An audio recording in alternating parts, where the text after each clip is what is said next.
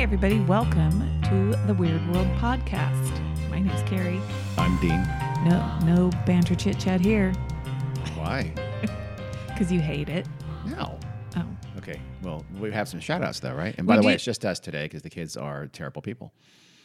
I'm just kidding. They're not really terrible. they're people. not. They have their own lives. Imagine that. Stop it.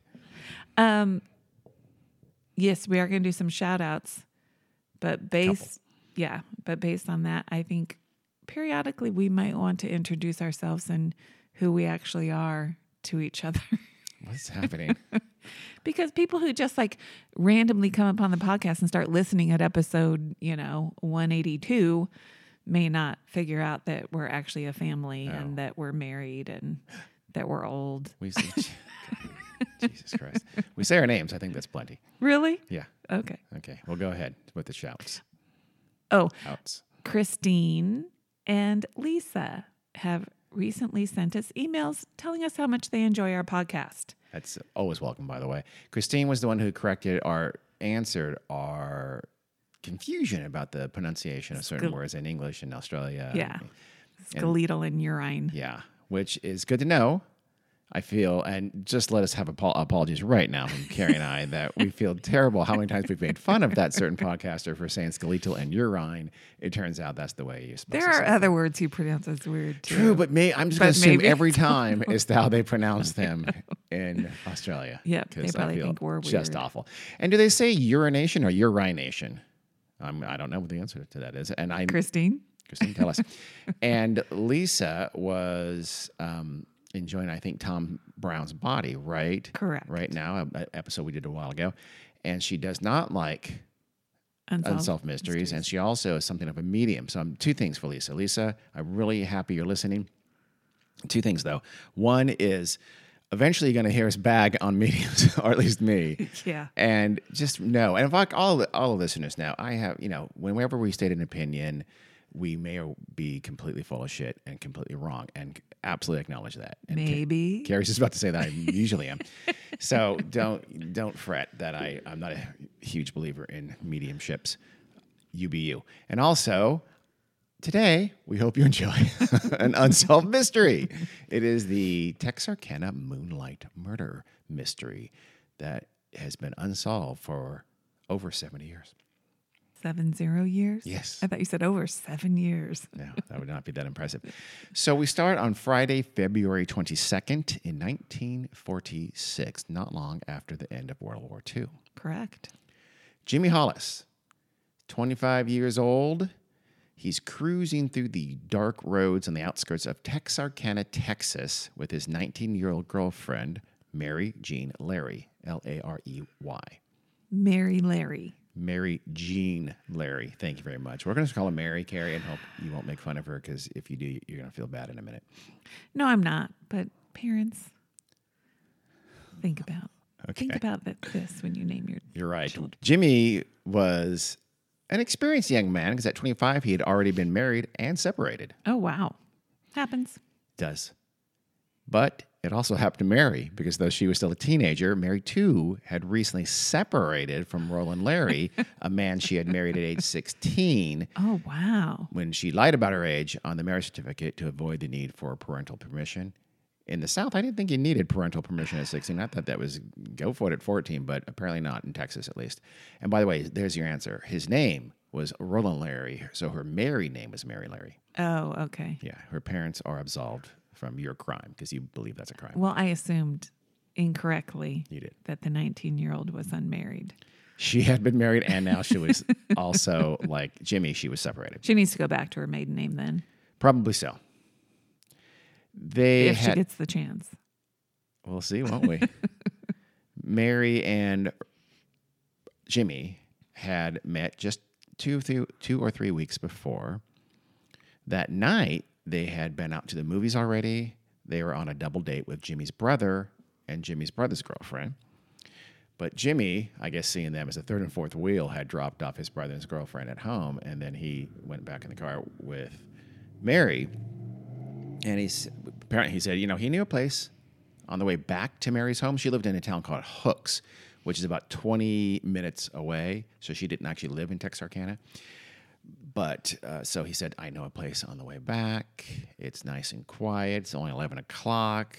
We have some time before we have to be home. And she agreed. What are you? Carrie appears to be scowling. I'm are you? just nodding. Okay, uh huh. I'm keeping up with the story. Okay. I thought you were already passing judgment. Oh no, Okay, I'm good. not Okay. flabbergasted at all. okay. They're adults. They're fine. Um, yes, barely. So Jimmy pulled off Robinson Road onto a dirt lane at about a quarter before midnight. And this is, was a place that every kind of local knew it as a lover's lane. Mm-hmm. Again, it was quiet. It was kind of semi-rural out there. It's outside of town, outside of at least the immediate, you know, core of the city. He pulled onto an unpaved road and went about 50 feet along, I guess, the, like I guess a meadow, you know, an easily drivable meadow. meadow. Sure. And it's the area is kind of surrounded by shrubbery and trees, so it's very quiet. Again, it's it's very sort of protected. He parked near a line of trees at sort of the edge of the meadow and turned the car off. And it made that sound. It did. Turned the car off. He made that, yeah. Well, car when you turn a car back in 1946, cars went when they sure they did. were. Yeah, no, you didn't. No, that's a technical. That's true. Uh-huh. Trust me. Don't look it up. 10 heavy makeout minutes later, Jimmy spotted someone approaching the car. This was annoying. He had Yeah, I'll a bet. plan, he had some business to attend to. So Jimmy was kind of leaned, turned over to, tell the interloper to get the hell out of here, go away. What are Get you your own doing here?" girl. Yeah, yeah. But then he noticed something a little strange about the guy who was approaching the car. He noticed that the man had something over his head. Some kind of a mask or something. Just some kind of a head covering. He couldn't tell at that distance, and again, it's nighttime. He, the man got closer, and Jimmy and Mary saw that it looked like it was a pillowcase or some kind of a something like that tied over his head with eyes cut out. Oh God. It's kind of like a, a kid's bad ghost Halloween Yeah. costume, but under the circumstances, a little scary. The man came toward Jimmy on the driver's side of the car, and he lifted up a flashlight and into his eyes, blinding him immediately, blinding Jimmy immediately. So Jimmy thought the man must have like like he he thinks he knows me was his first thought that this guy maybe he knows me or something like that so he's just coming to check and make sure I'm who he thinks I am Yeah. he's not at, at this point scared at all Well, that's weird. well I know it is a little bit but he's just that's you know your your mind isn't raced to serial killer right away It does when you see somebody has a pillowcase with eye holes cut out of it over his head. yeah that's a little spooky you don't think, oh, this is an old friend of mine. yeah, well, Jimmy Jimmy's an innocent. He did. So Jimmy, I guess, rolled the window down and starts to say something, and the man responds with, "I don't want to kill you, fellow. So do what I say." Yeesh. Now I'm I'm sure Jimmy is disabused of the idea that this is Uh-huh. just some friend of his, and that's also when they notice that the man has a pistol in his hand. Okay. So it's it's, it's getting worse. It is. yes. Yeah. The man told the couple to get out of the car. He wanted, and he wanted both of them to come from the driver's side door. I'm assuming, so I, they couldn't So, flee. So yeah. especially she, Mary, couldn't flee. Yeah. The man growled for Jimmy to quote, "Take off your fucking britches." Ooh. With as Mary begged him, just do what he says. Because at first Jimmy's saying, "No, I'm not gonna do that," and so Yeah. Mary says, "Just do what he says, and and we'll get out of this." So Jimmy starts to remove his breeches. When he lifts his head up from having done that, the man viciously smashed him across the head twice with the butt of the gun, Yikes. as hard as he could. Wait, for people who don't understand old timey language, breeches are pants. Yes, breeches are pants. Old timey. I don't know if that's the whole country said breeches or is that more for South or Midwest. I don't know. I never said the word breeches Yeah, in my no, life. Yeah. No. But you know, we watch old movies. Yes. Breeches. Little Little House on the Prairie. I'm sure they said britches. Some Yeah, versions. Yeah, because wasn't a nickname Little Britches? I have no idea. Somebody's. Yeah, it was. Didn't watch it. Oh, you missed out. No, I really I don't feel like I did. I'm sure we can find it on I'm sure we don't need to. old streaming service. Nope. This so he hits him across the head twice with the butt of the gun. The sound was so sharp that Mary thought the attacker had shot Jimmy. So that's Really? the butt of a gun on his skull made that kind of a sound. Think about that. Wow. It fractured Jimmy's skull and he was knocked out. He was unconscious. oh my gosh. Yeah. She said that I learned later that the sound was his skull cracking. Jimmy is what uh, Mary said later to police. Oh God. Naturally, she thought this was a robbery. Right. Mary. Yes, as would I. So she grabbed Jimmy's wallet in his pants there on the ground and she showed him that, look, look, we don't have any money. Our, our very little money. You can take it. Go ahead and, and leave us alone. And they, she said they'd spent most of the money at the movies. So, quote, it's from Mary. She said, I picked up Jimmy's pants and took his billfold out of his pocket. And I said, Look, he doesn't have any money. But the man told me I was lying and he, sh- he said that I had a purse. But I told him that I didn't. Then he hit me. I thought with a piece of iron pipe and knocked me to the ground, but I managed to get up. Hmm. It was likely, though, that the gun that the attacker had hit Jimmy with was the same Right. weapon he used to hit her. Why he shot these, she thought it was an iron pipe is, is not clear. Or, ma- or he could have hit her with the flashlight. It's possible too. You're If it right. was that like would a me big metal feel. flashlight, yeah, yeah. you're right. I just said a flashlight. And again, they didn't get a good look at the actual flashlight because it was in their eyes. But yeah. Yeah. you're right. That's a good point. It could have been the flashlight for sure. Maybe it was. So he has a flashlight in one hand, a gun in the Mm-hmm. other. Hits Jimmy with the gun. Hits her with presumably the flashlight. If Carrie's theory is right, and Yeah. I, Pretty I, quick thinking back- on my part, I is think. damn. You should be a police officer. Yeah, we. I've often said you really should be like the chief of detectives for a major municipal crime unit. Sure. You'd I'll be really start No, you should. going on monster.com. Okay. Experience, a lot of 48 hours, and a podcast. I think that's plenty. They'll scoop you up. Mm-hmm. She struck her on the head. She fell down, and the man shouted at her to get up and run. So she did. In a zigzag pattern, I hope. In a zigzag no. Uh, I don't think so. She just booked it, got the hell out of there. So she runs across the field that they're in, right? And she runs, I think, away from the road toward a ditch in, somewhere in the distance. And he shouts at her that, that turn around and run the other way. No idea why he does that. Strange to me. I, and everything I read is no like, why did he do that? Yeah. I don't know why he does that. It's very odd, but he told her to run the other way, and so she did. There's another version of this, by the way, and this that which of course there usually is, and these things is amazing because you have contemporaneous newspapers and things like that, but all all the sources tend to get multiple versions.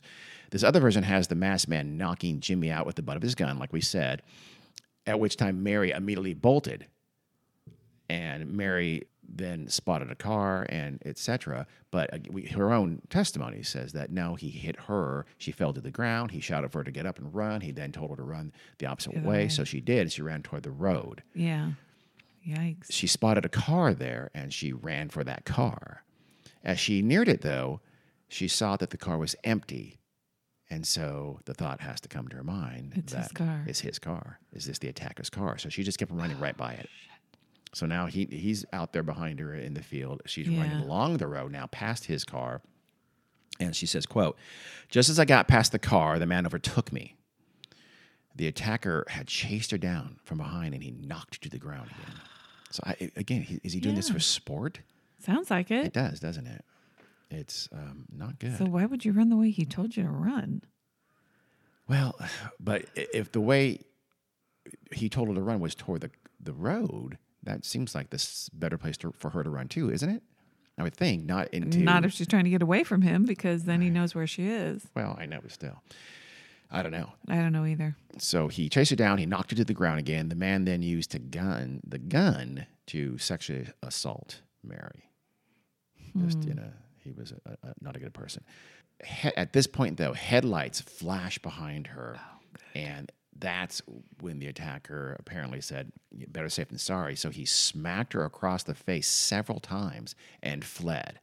Whether he's trying to kill her, we don't know. Whether he intended to go back and kill Jimmy, we don't know. It's not clear again if he used the gun or the flashlight here for these these last series of smacking her across the head with something heavy when hmm. she was when the headlights came and she's on the road. Right. So she gets up, she runs for her life, and the masked man is is presumably fleeing behind her, presumably towards that must have really been his car, and he's he's getting the hell out of there. A few minutes later, as she's running uh, along the road, she so so the, the headlights went by Oh, because okay. she's just running along the road and she finally gets to a house. Again, again, this is kind of a semi-rural area. She gets to the nearest house. It took a few minutes for her to run to it. So she knocks on the door she begs to let them use the telephone, and they do indeed let her in. So she's calling the police inside that house. Meanwhile, back in the meadow off Robinson in the Lover's Lane area there, Jimmy had regained consciousness. He wakes up though and doesn't find the killer there. Uh, he finds that his glasses are smashed, so he's not he can't see that well, and his skull has been fractured in three places. So he's bloody. He's got a, a bit of a headache yeah. and he's disoriented. He has no glasses, so he stumbles onto nearby Richmond Road, which I think teed into Robinson Road, and he's able to flag down a passing car. Uh-huh. The driver sees this bloody faced man on the side of the road and zooms right by him. Does not slow down to stop to pick him up. that driver did, however, stop at a funeral home nearby and he woke up the residents there. I guess it was one of those, like a family, it's a house slash funeral home. Yeah. Always cozy, good for the kids. And they called the police for him.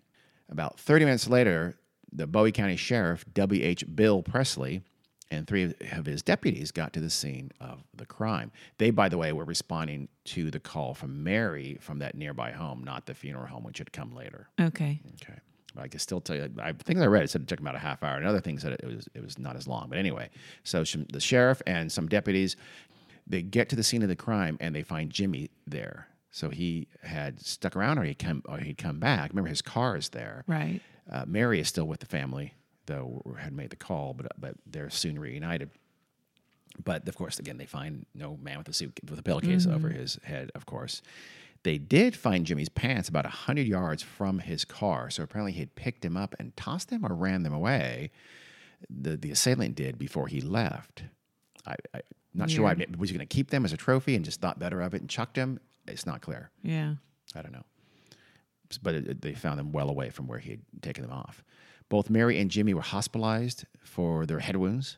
Mm-hmm. His were far more severe, though, and he needed several days to mm-hmm. recuperate from the multiple skull fractures that he had. And Several days. several days, yeah. He was in the hospital for several days. He was bad. Yeah, I would think it would.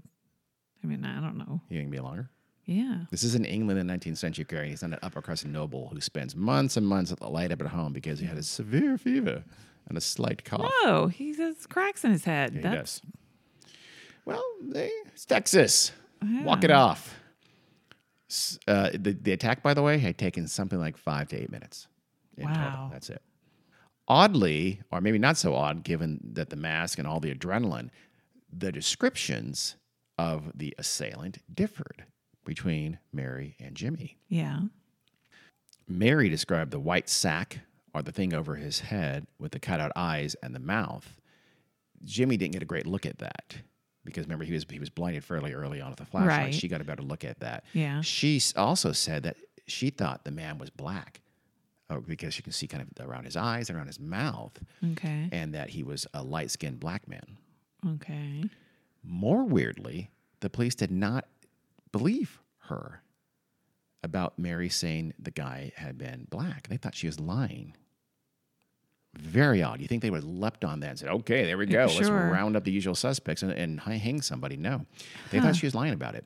They thought she knew her attacker and was protecting him for some reason. Oh, like an old boyfriend or Something like that, yeah. hu- husband. Well, we'll we'll see in a second because they again, Jimmy, whose memory also was probably hazy from the attack, Yeah. did, wasn't clear about the whole sack over the head part of it, but she was very clear. So they thought she made that up, and that she's claiming there was a sack of his head because then she could say I didn't recognize him, Right. and they thought she did recognize him.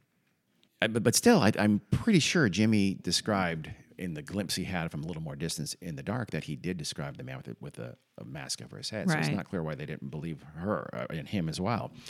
But what they were really getting at was kind of what you just said. They thought that possibly it was her ex husband, Mary's ex husband, and they did indeed investigate him immediately, but they soon found that to be a dead end.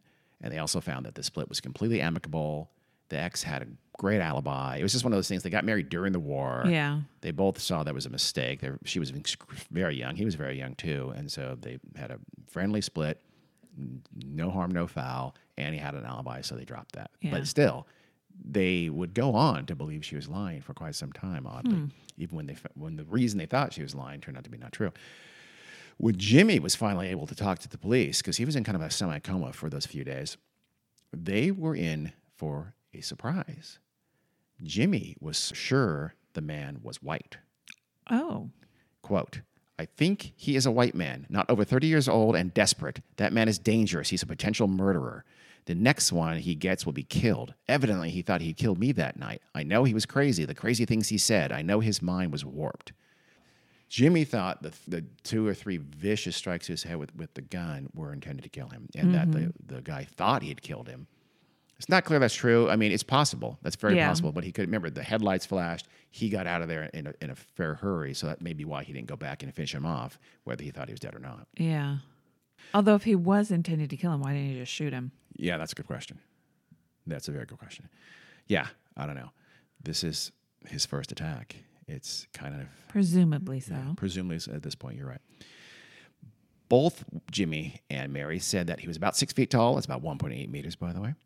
Jimmy admitted that he had mostly seen been blinded by the flashlight, so didn't get a great look. But he still felt pretty sure of his description for being of his height, his age, and his his color. So mm-hmm. the police had differing descriptions. They had virtually no real detail of what he looked like. You know, no hair color, no nothing like that Yeah. And he and yes he had badly hurt this man and he had assaulted this young woman but he he had not taken much of any money. So it's kind of like eh. They didn't really after they found the alibi and they and they ruled out her ex-husband they kind of let it go. Really? yeah. It seems i mean there's there was not much of an investigation beyond that. Good God. no one knew it at the time, of course, but this was just the beginning of a reign of terror in Texarkana. This was the first event in a string of attacks that would leave the town terrified. It was later be called in a in a bad movie, the town that dreaded sundown. So, arguably, it's an event that the, the town has never really recovered, fully recovered from. They still have moonlight murder days and things like that. What? It's, it's Really? seared in the memory of Texarkana. Huh. Let's let's set the scene a little bit now for Texarkana itself. Okay. Because not long after World War II has ended, the country is still regrouping. There's a lot of soldiers haven't returned yet. Uh, they're in the process of, of returning and going back to base, and not yet out of the whatever military service they're in yet. Texarkana is a city. It's actually two cities. It straddles the border of Texas and Arkansas. So Texarkana is a portmanteau of Texas and Arkansas, as Yes, you can imagine, right? It's as you might have guessed. There is one Texans. There's a Texarkana in Arkansas, and there's one right immediately over the border in Texas. They're sort of twin cities. well, that was bad planning. Well, this mostly takes place in the in the Texas side, in the Texas Texarkana. The one in Arkansas is about thirteen thousand residents at the time. Maybe has thirty thousand now. The one in Arkansas should be. Oh, I guess you can't do guys. Ar- Arc. Arxis. Yeah. Ar- Arc axis. That Arc. Arc. That's why they didn't name it that, Carrie. You've just shown. You've just demonstrated why. No, no.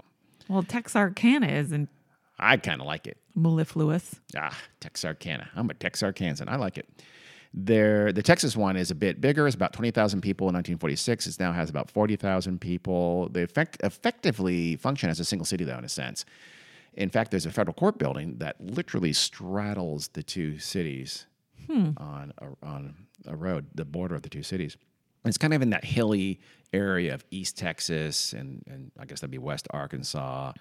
Never Yeah. been there. It's about 180 miles east of Dallas, Texas. How close is it to Little Rock? Less than that, but not real close. Little Rock is kind of central Texas, central Arkansas. This is on the border with Texas. Mm. My Actually. grandfather was born in Little Rock, Texas, Arkansas. Was he now? Yeah. Weird, huh? Right. It is weird. Yeah, you don't look like an Arkansan really very much at all. You've got all your teeth. Just I- kidding, Arkansas. I don't Joking. think they lived there for long. No, I don't either, even though I don't know anything about them. This two state town was a pretty wild place, by the way, at this time. Soldiers, again, were returning from the war. They had a little bit of money, had a lot of uncertainty. So it was a time to be wild. There's a lot of jazz and big bands, a lot of partying going on. Isn't that weird? But that, that was like, at the time, that was the thing that teenagers and young and 20 somethings, they listened and partied and got Yeah. drunk to jazz and big bands. Yeah, doing all that swing dancing. Damn right they did. Crazy shit. There are some semi-secret brothels there, and and booze was flowing. There's plenty to drink there, and there's also quite a bit of crime downtown. The suburbs, though, were pretty, you know, God-fearing family neighborhoods, quieter. These be- beautiful tree-lined neighborhoods. Again, this is this is pretty country. It's hilly. It's very very forested in, in, in most of it. Yes, you had that, that look. No. your- okay. Mm, Got no looks. And of course, it's a very typical sultry southern climate. You know, like sultry. Sultry. Sultry, yes. It's hot, wet winter uh, summers, and Oh, but it's February. yes, Okay. it is. But it's sultry. Not uh, February. It's no, not. maybe not. I grant you, but I'm going to say, generally speaking, the Texarkana climate is sultry, and I stand by that. Meaning hot and humid and everything's sticky. Sticky, very sticky. Yes. I'm not a fan. Nor am I. Although I do love the barbecue. What? Oh, no, I was going to say Southern women have good skin but bad hair. Wow. They that do. Sounds like a gross. A a gross generalization. B No, something. it's good. Humidity is really good for your skin, but it can cause your hair to be frizzy. All right. That's, or that's me, it would cause my hair to just be flat and limp. know. But Okay. my Well, skin would be great. okay. Your skin's great anyway. Well, thanks. Oh. This was where the man who would later be called the Phantom Killer or the Phantom Slayer or sometimes the Moonlight Murderer or the Texarkana Moonlight Murderer. He has various names, but he would stalk his prey, prey and terrify these two cities. Most of the murders t- would take place on the Texas side, but the, again, they're twin cities. They're right next to each other, and it was it just absolutely shut them down. Hmm. We'll hear about that in a bit. Right now, though, it took this creature out there hunting people about a little over a month to begin stalking anew. It was Saturday, March 23rd, 1946. Richard Griffin, age 29, and Polly Ann Moore, age 17, Wait, how old was Richard? 29. Are they together? They are together. They are an item. They had dinner with Richard. This is not okay. Eh, She's a mature 17. She was said to be a ma- feisty. She had a head of her own. And damn it, she was a mature 17, Pollyann was. There's no such thing. Well, she Pollyann was. They had had dinner with Richard's sister Eleanor at a cafe on West 7th Street in downtown Texarkana, the Texas side. Mm-hmm. At about 10 o'clock that night, Richard left with Pollyann in his 1941 Oldsmobile sedan. So had dinner with the sister and, and her, I think her boyfriend, and or, I don't know if it was her boyfriend or her husband. And he took off with Polly. They had been dating for about six weeks or so. Richard was only recently back from his war duty. He was a Seabee. Those are the guys who in the Navy who built stuff. They built Oh. ports and things like uh, ports, you know, pontoon bridges. I don't know. They built stuff. Yeah. They, they're essentially naval construction battalions. Oh, that's interesting. And he was in the Pacific Theater. Polly Ann had been working at the Red River Ordnance Depot in Texarkana. Her job was checking and keeping track of ammunition. So she was one hmm. of those many, many women, very young, as you can see. She'd been doing it for a little while. So she's Yeah. only 17 now, and then the war had been over for a little while. So they had these teenage girls were put to work Yeah. during the World War II. There's a a TV series. Was it called Bomb Girls? I don't know. Never heard of it. About women, young women who worked in a munitions factory. That was her. I, in Canada, though. In fact, she still did.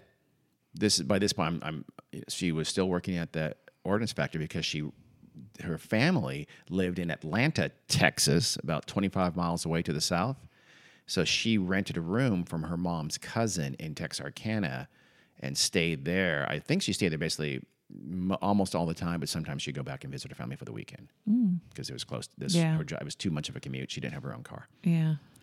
So Polly had spilled some food though on her dress during the date at the cafe, right?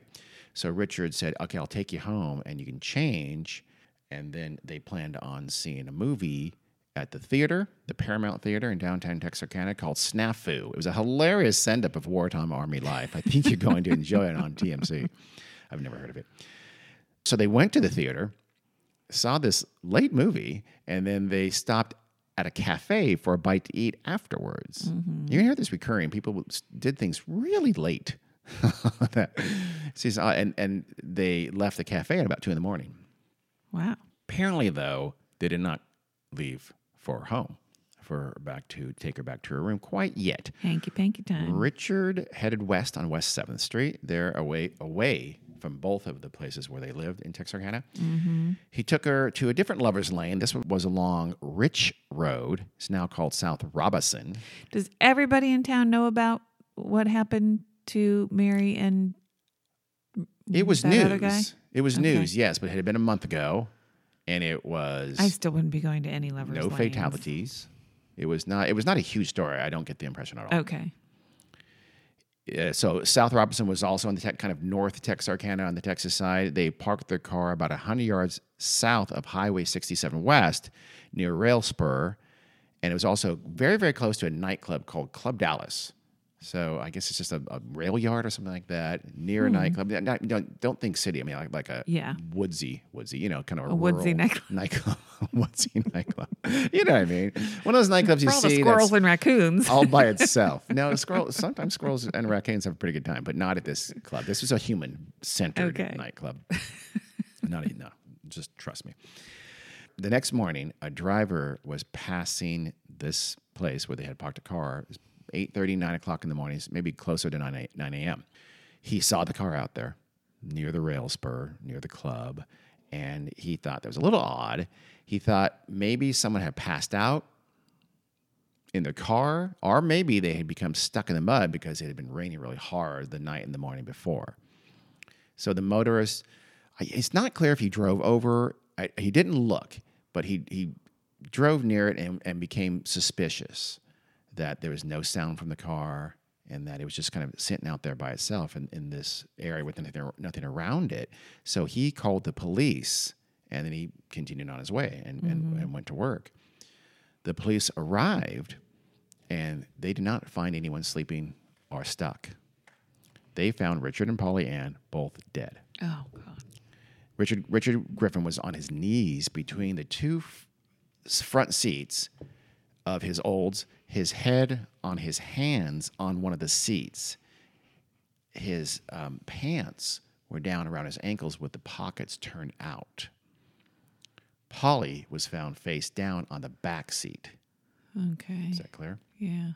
Both had been shot twice. Clearly once in the back, alarming. Yes. Once in the back and once in the back of the head. Both Okay. were clothed. Though again, Rich's pants were down, but otherwise he was clothed. Uh, and she was completely clothed.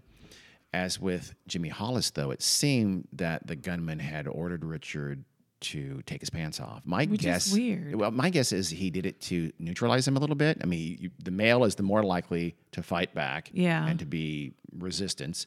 So you make them do something that throws them off, that or, or may, it's hard for them to run after you or something like that if they have pants around their, their ankles. That's my guess. Well, but I thought he told Jimmy to take his pants all the way off. He did. Not just pull 'em down. But he was, but his, uh, Richard's pants were still on. Yeah. There was also a blanket on the ground outside the car. And I've heard two, a couple different versions. One version has the blanket just, just a little bit outside the car. The other has it about 20 feet away. But they'd put a blanket down. Okay. Blood was congealed near the blanket. And this told the police that they had been there, that the couple had been on that blanket when they were set upon by their attacker. The police believed that Polly had been shot at the blanket, and then her body was dragged back and thrown into the back seat of the car. There was, uh, again, this, the pool of blood by the blanket they thought was hers. Okay. Griffin, they weren't sure. They weren't sure if he had been shot outside and dragged into the car where he was, or is more likely he had been he was was forced to you know kneel and been shot there in- Yeah. inside where, where he was found. So, sort of kneeling in between his you know kind of against the dashboard, but his Yeah. head down, his on the opposite seat. So it's not it's not completely clear. You would think there'd be blood evidence from the car to tell if he was shot in there or not, and be, and be Right. conclusive. You would think, but again, I've heard two different versions. I, I my guess is that he was shot in the car Yeah. because just he'd be, It'd be harder difficult to get in the car and get into and that get him upright. position. Yeah, that's a weird so position. So I think he was forced to kneel, and he was shot Right. uh, probably through the driver's side door while he was in the car. Although she he- was likely shot outside at the blanket. So he probably shot him first. He for sure. I'm Yeah. positive he shot him Yeah. first. You'll see why in a second. Unfortunately, it had been raining through the early morning, so some of the evidence was probably lost by that. yeah. Also, early on, a crowd gathered. So as soon as the police got there, a crowd gathered, and the police had let them just trample all, all over the scene. There was no evidence protection Yeah. whatsoever, and they disturbed a lot of potential evidence there. One though, uh, one of those curious civilians had found the key to Richard's car about 50 feet away, and it appeared to be sort of stomped into the ground. Oh. So the killer took it away, a little bit away, stomped it in the ground uh, to hide it or what? I'm not sure. Or I, I don't know. Or that seems odd. Because Yeah, they weren't going to be using it. they weren't. I, I, I don't know. There were. I mean, it could have been to make sure they weren't able to use it if he hadn't killed them yet. Maybe. Yeah. Or was he just trying to? If he's just trying to hide it, you think?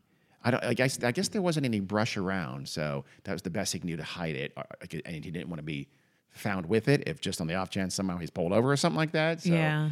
It, it, it, I would guess he was trying to hide it.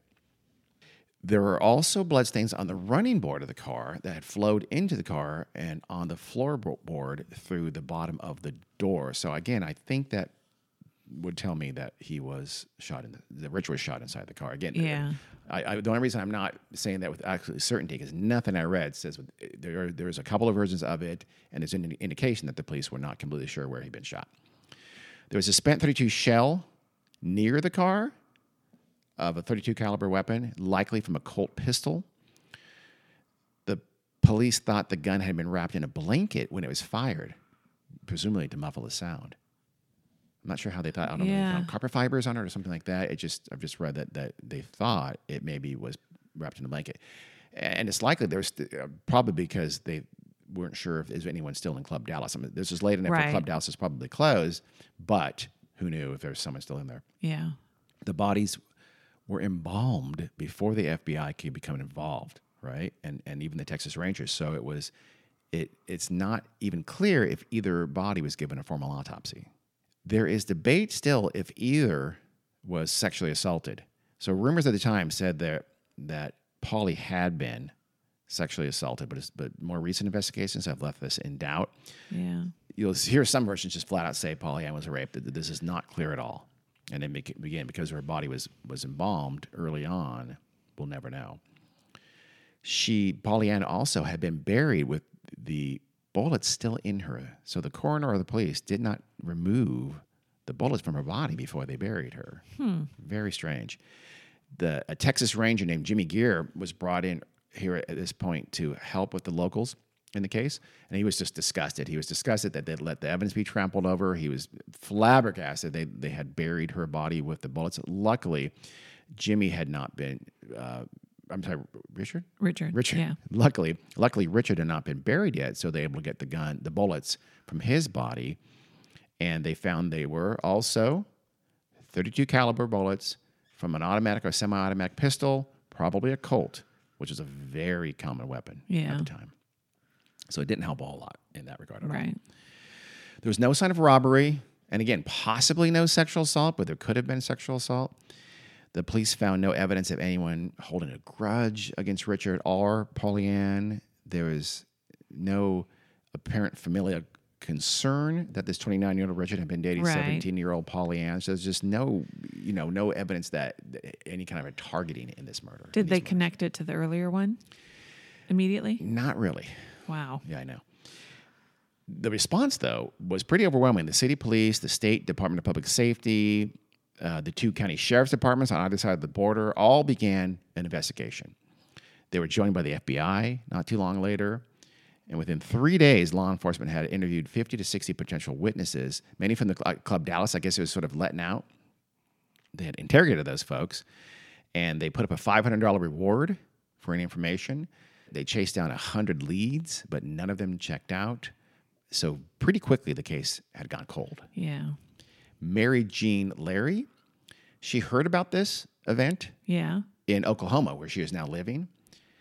And she immediately went to Texarkana and she told the police she was sure that this attack was related to the attack upon, upon Good her. for Mary Larey. The police scoffed, Oh my God. said, You're crazy, girl.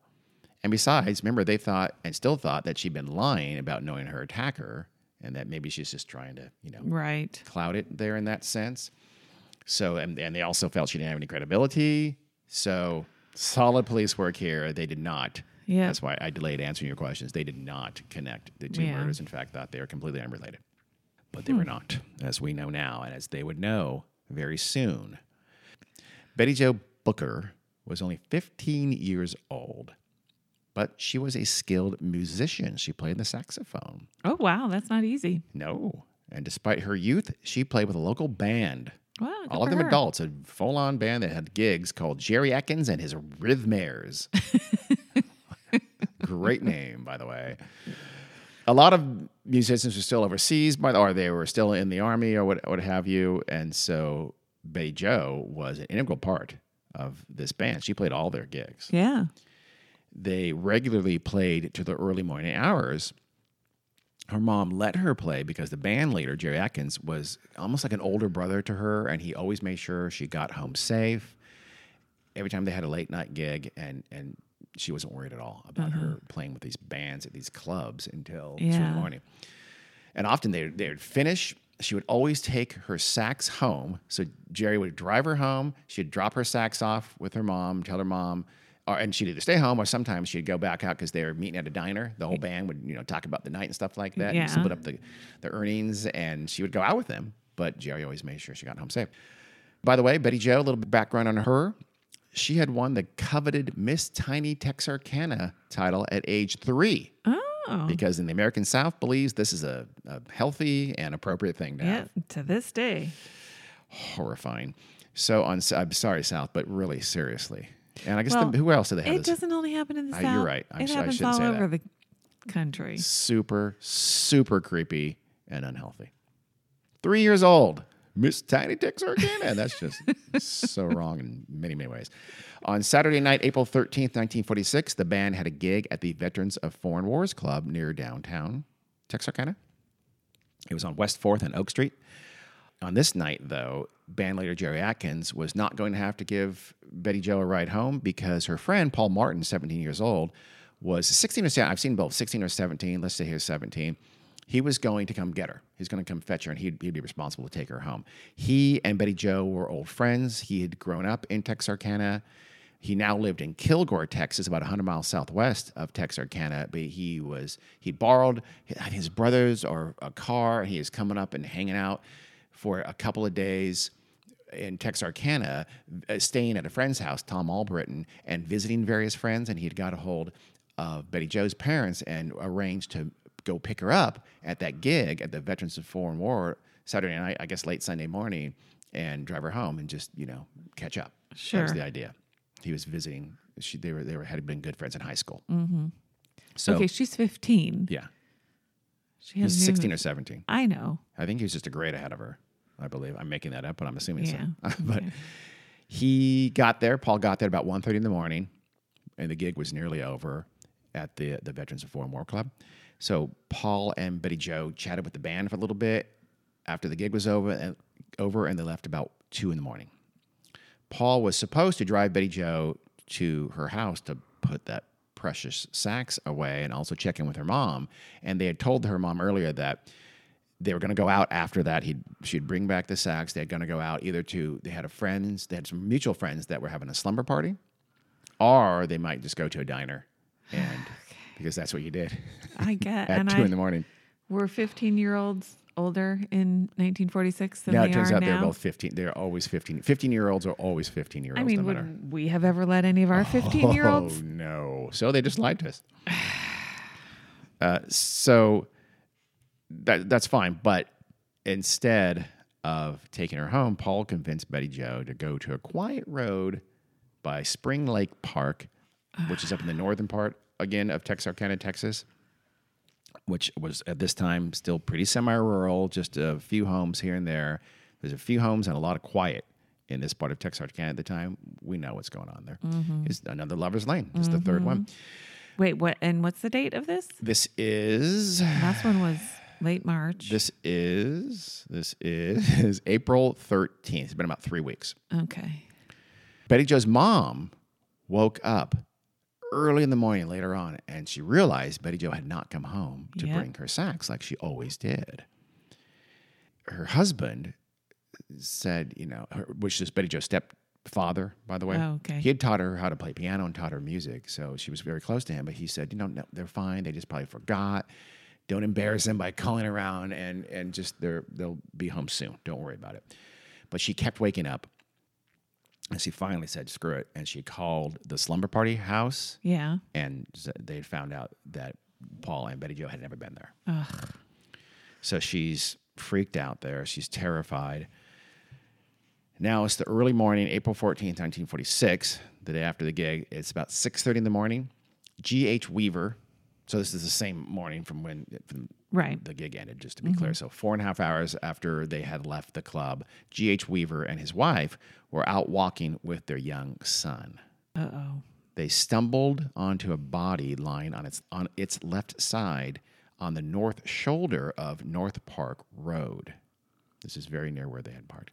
Both Sheriff Bill Presley of Bowie County and the Texarkana, Texas chief named oh, oh gosh named Runnels answered the call that w- that was made when this body was found.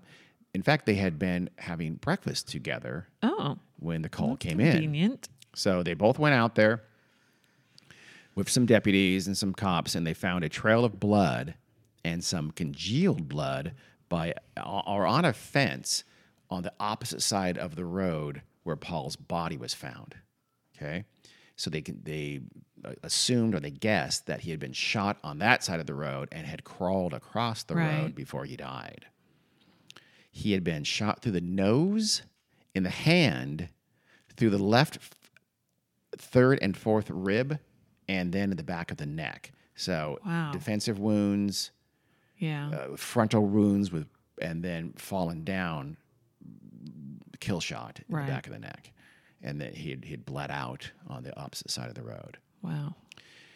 They shut down the scene effectively this time to prevent a redux of what had happened previously at the Griffin Moore scene. They also found, in addition to the blood, they had found the tracks of a man along the tracks, but smaller tracks. Uh, so, um, so I'm guessing that it was the man chasing down Paul, and Paul's were the smaller tracks. He's very young. That's that's my Yeah. guess. I I not read someone say that outright, but and and the larger tracks were the tracks of the killer Right. but they lost the tracks, the larger tracks, in the brush nearby. and They couldn't follow him anywhere. Mm-hmm. The police soon found out, though, that Paul had been out with Betty Jo and he'd picked her up early that morning. So Right. at, at first, right, they come upon the scene. That, that's it. It's this kid was killed. Yeah. They didn't know. They're, they should be looking for someone else as well. But they find out pretty quickly. So the search was on immediately for this teenager out by herself. They didn't know what had happened to her. Maybe she was kidnapped. So the sheriff actually started picking people out of the again. A, a crowd starts, Yeah. and and he starts picking people that he knew and he trusted, and said, "Go out and look for Betty Jo. Here's a description of her. Get out there." Okay. Soon the search was citywide, and various people were out there searching. Joining the search was the Boyd family and their family friend Ted Sheppy. So they started walking around looking for any sign. And it was that group that found Betty Jo around noon, almost six hours after Paul was found. Her body was about two miles, 3.2 kilometers, to the north of Paul's body on Fernwood Drive. Her body had been partially hidden behind a tree. That's why it took so long to find her. She was clothed. She was lying on her back. Her right hand was in her pocket of her coat, and it was still buttoned up, or it had been rebuttoned. We don't know, but it was, it was buttoned. Yeah. She had been so- shot in the chest and in the face. Wow. She, like Paul, had defensive wounds that indicated she had struggled with her attacker. So but again, Paul had the defensive wound. So, Yeah. so does she. As with the previous attacks, the weapon used was a 32 caliber automatic Colt pistol, and this time for sure, Betty Jo had been raped. Wow. Notice though, these are bodies being found, right? Yeah. Where's the car?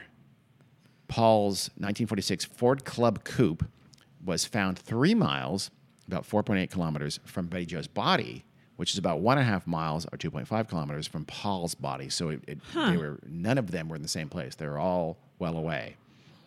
The killer had left it just outside Spring Lake Park, and the keys in the ignition. It was not clear how the car had gotten there Yeah. but it's likely the killer drove it there after disposing of his, his victims and walked to his own vehicle. So he must have. I presume they they were in Spring Lake Park. They had parked at Spring Lake Park for some necking, Yeah. and he had, but how, he must have taken them both obviously at one point. He presumably killed Paul first.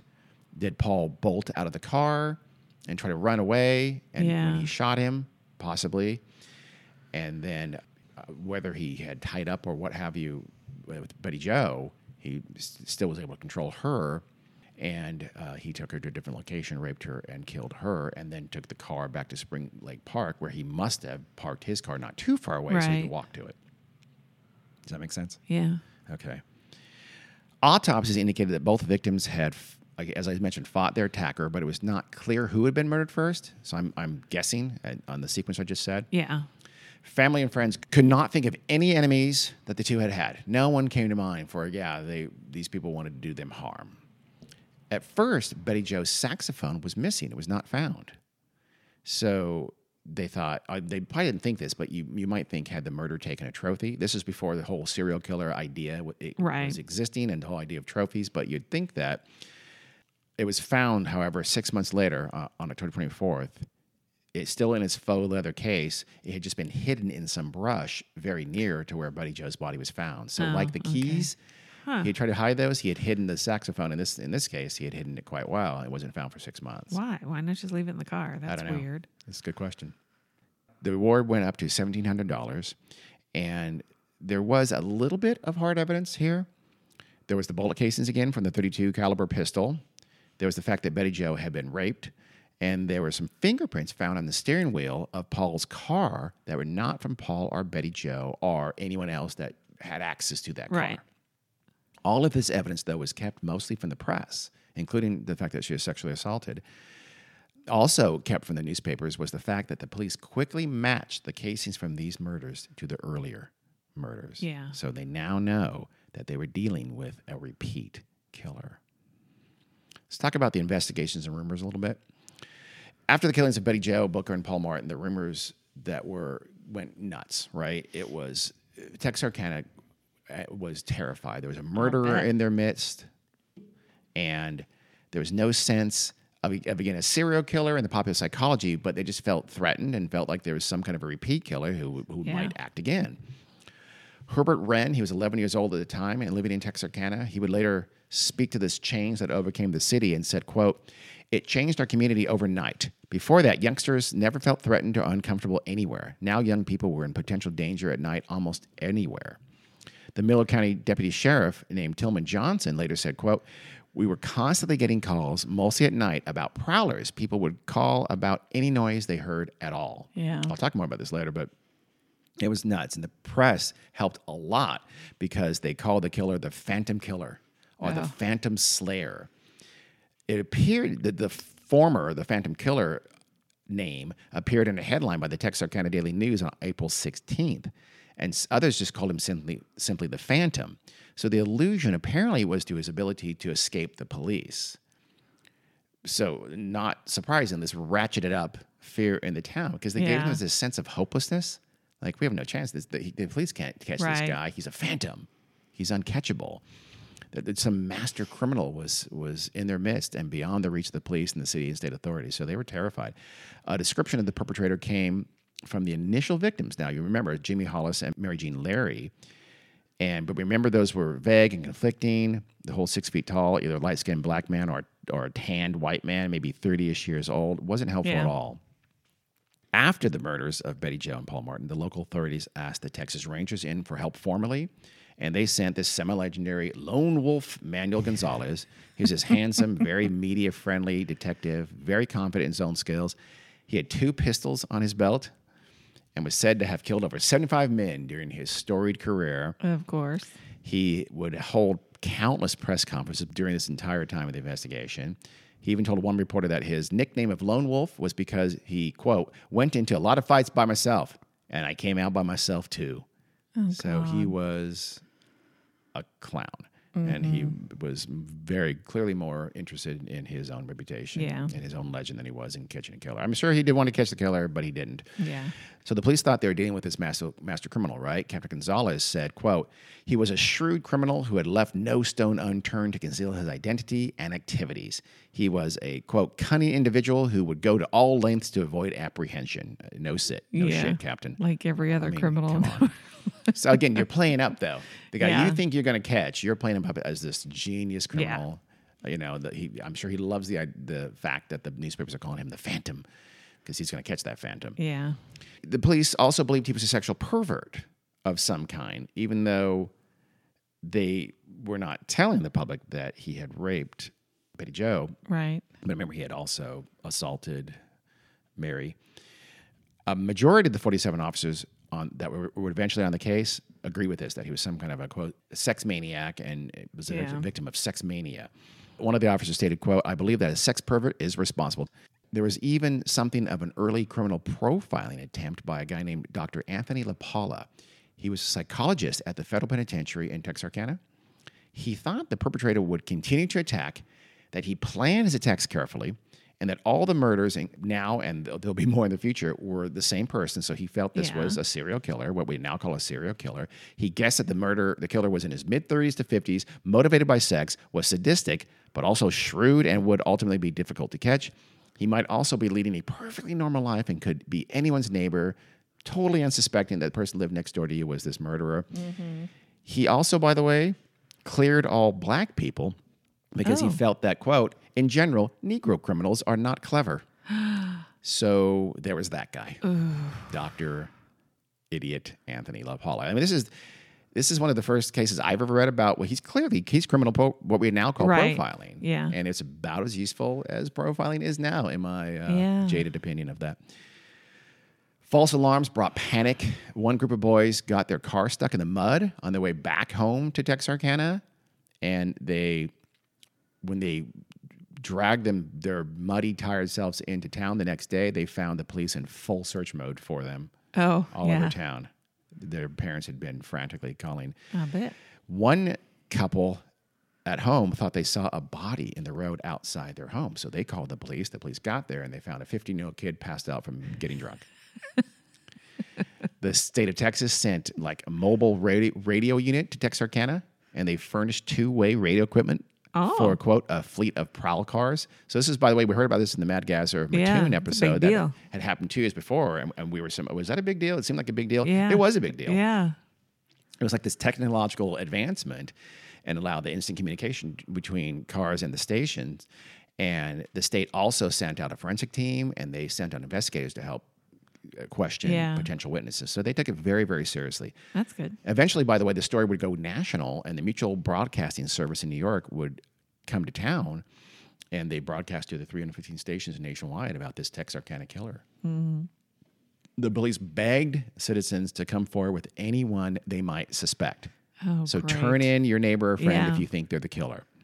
If the killer did not live alone, they said, they, they asked anyone in the area to come forward if you know he was gone. He didn't have an alibi essentially at the important times. The May 11th Texarkana Gazette relayed this message quote somebody in texarkana or in bowie or miller counties miller county by the way is on the arkansas side knows that somebody else was quote out of pocket on the nights of february 22 23 march 23 24 april 13 14 and may 3rd we'll hear about that in a little while in next episode actually and quote and it's still quoting and sheriff w.h presley and chief of police jack runnels want persons having such knowledge to report to them immediately so if you're whatever Turn in your husband. turn your husband turn Or your dad. son your dad whatever if they Yeah. went out sort of mysteriously on those nights where there was murders Yeah. which is good i mean you should if you think but god can you imagine the awkwardness if they No. are cleared the police even threatened criminal charges against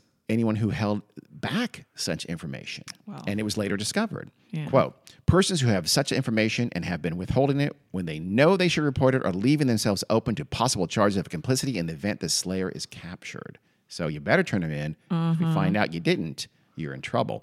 They also put the fear of doubt in the heads of these readers. Quote Bear in mind, this killer may strike at anyone. He may strike at persons close to him. For that reason, we believe any person with information that may lead us to the murderer should act in interest of self preservation. So if you don't turn him in, they're going to kill He's you. He's going to get you. A curfew was called across the town to shut down everything at midnight Saturday night until the killer was caught. So no more midnight movies, which were very popular at the time.